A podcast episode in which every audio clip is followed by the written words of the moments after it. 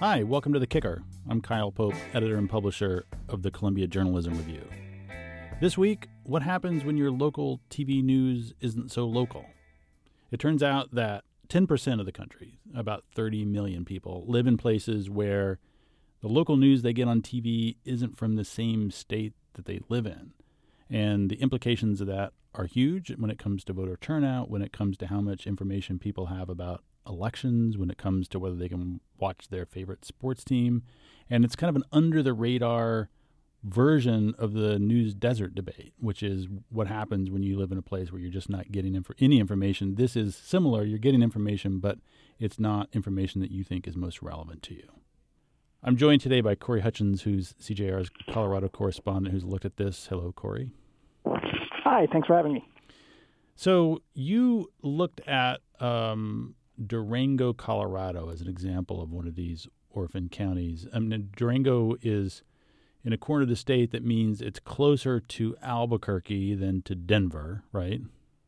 Correct. Yeah, it's about um, it's La Plata County. Durango is the seat. It's a college town of about twenty thousand people. There's fifty six thousand people that live in La Plata County, and um, not uh, not everybody who lives there is is uh, denied uh, broadcasts out of Denver. Um, those who have cable access can get it, but what what the uh, Orphan County issue affects are people who have satellite dishes, and so this likely means that a lot of these people are are more rural residents. Right. Uh, and I and I talked to you know some a, a couple there that I kind of led the story with who told me that you know because of where they live uh, in a, a more rural part of the county outside of the city, uh, they don't get they don't have cable uh, because there's there's issues there. They told me when it when it rains, it's hard to get service, and so they have uh, satellite. But the satellite, because of the way uh, DMAs or designated market areas are set up by the private data analytics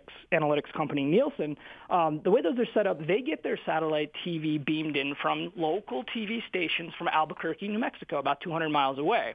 Yeah. They would rather have it from Denver, which is a little more than 300 miles away, but they can't get it, and so uh, they and folks in, in the county, county officials in La Plata, uh, became the uh, first local government to petition the FCC uh, to say, hey, we would like the ability to have Denver broadcasting in here. And it's been uh, what the Attorney General of Colorado calls a pain point for residents down there for a very long time. So, what does this mean um, in terms of the information that they're getting, the fact that it's from Albuquerque and not from Denver? I mean, what are they not seeing?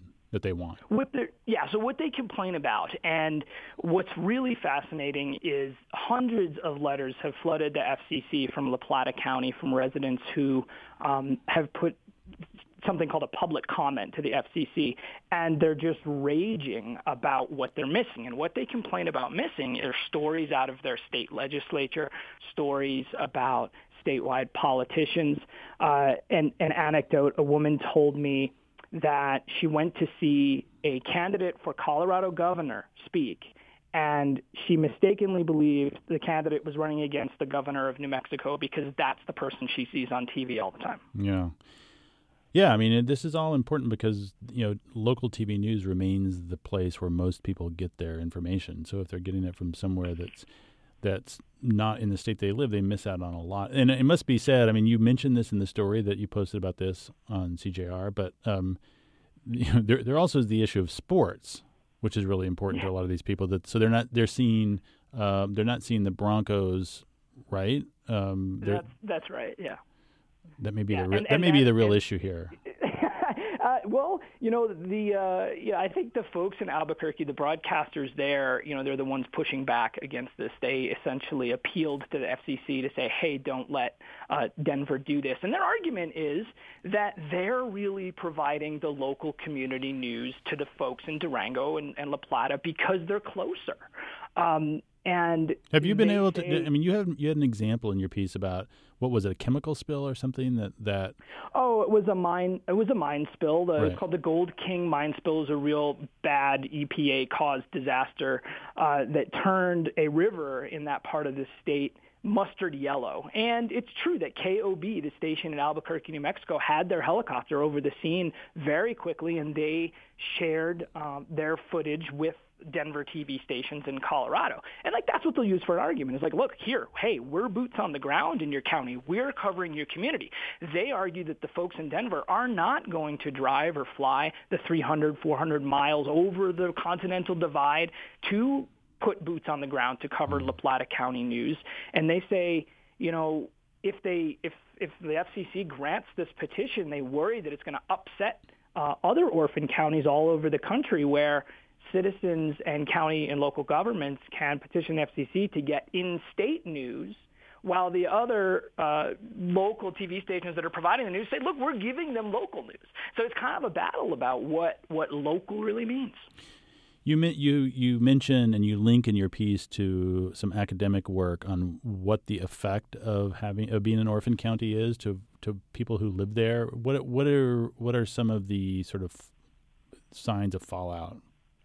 Sure. So caveat, it's uh, it's a 10-year-old study. Uh, another caveat, the Orphan County issues is so arcane and it's very obscure. Uh, the folks who, the political scientists who wrote this study told me that after they published it, it was just, it pretty much remained obscure. I think it has a handful of cites since then, so they were kind of uh, excited that CJR was going to to uh, bring this up again. They also believe they coined the term Orphan County mm-hmm. uh, back in 2010. What they what they found uh, after studying what they did is they studied turnout, and because because for non-presidential um, elections. Yeah, for non-presidential elections, they studied turnout, and they and they pretty much found uh, that turnout goes down in orphan counties, and and what they believe is that's because uh, folks who are watching television or not, or getting what they call irrelevant information, meaning information that's coming from another state and is not relevant to what's happening on their ballot.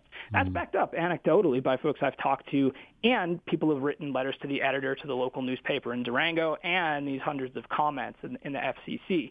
Uh, you know, and, and the one thing I do want to say about this, though, we should note that uh, maybe not everybody should be just focusing on one medium to get news when they're trying to fill out their ballot, right? I don't think we want people just going to one TV station right. to get all their information. However, uh, one of the one of my favorite comments and I actually didn't put this one in the story. We we put some others, but one of my uh, favorite, not favorite comments to the FCC was from somebody in La Plata County who said the biggest problem with having New Mexico television is that it doesn't allow that person to get Denver news. "Quote: This is important, especially during election, because I don't have any means other than newspaper and internet, both questionable sources, mm-hmm. to rely on to vote a well-informed ballot." Yeah. Ouch. Yeah. Well, I mean, we have to be realistic about this. I mean, people have busy lives and they don't have time to sort of go out and search a lot of different places. That's the reality on the ground. Um, you know, I, I brought up um, how I brought up I brought up news deserts and how I thought this was a kind of you know subset of that discussion. I mean, I know that there's been a lot of talk about news deserts in Colorado. I mean, do you see these two things as related, orphan counties, and, and in terms of what the lived experience of people who live in these places is?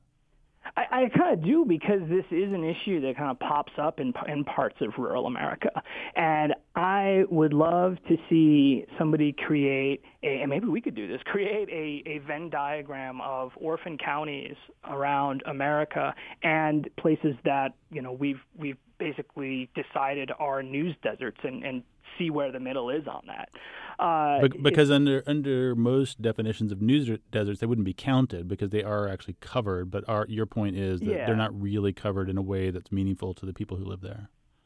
Certainly not the ones who are complaining to the FCC about it. I mean, they want to see information coming out of their state legislature. Uh, they don't want to see what's going on at the New Mexico State House when they live in Colorado. So, finally, what's what's the prognosis or what's the sort of path on the FCC discussion or debate or the legal process? What's ha- what happens now? Okay, the, the process is is clear, but what's going to happen is is unclear, and the only people who know are the commissioners of the FCC. That's it. They actually don't have to do anything. Hmm. Uh, the FCC granted La Plata County's petition. They said, okay, you can, you should be able to have Denver TV. Albuquerque stations appealed. They hired a law firm uh, that did a pretty good job with their arguments And that kicks it to the full, the media bureau of the FCC granted the petition. Uh, that the appeal essentially halted the the ability for um, the two satellite providers and the Denver TV stations, if they want to, to beam in there. And now it's up to the full Federal Communications Commission to decide, and they just haven't done that yet. It's been a couple years. That's why our new Attorney General, uh, the Democrat Phil Weiser, a former telecommunications lawyer, by the way, so he understands this issue, uh, flew up to Washington, got a face-to-face meeting with Chairman Ajit Pai, FCC Chairman Ajit Pai, and said, "Hey, what are you going? You know, we want you to make sure this is on your agenda." He left the meeting. He told me, the AG told me, he left the meeting comforted that it is on uh, the commission's radar. He does believe that the FCC will act, uh, but he also told me that they just they don't have to. They can just sit there and do nothing. Mm. And the FCC is kind of known for not moving quickly on things. And so it leaves it in limbo and talk to people in La Plata County and say, hey, uh, at least your attorney general's on this. And they kind of roll their eyes and go, oh, man, we've heard this before. Yeah. Corey, thanks a lot. It's totally interesting. Yeah, you bet. So you can read Corey's story about orphan counties on CJR.org now, as well as everything else that's going on in the world of media, and follow us on Facebook and Twitter. See you next week. Bye.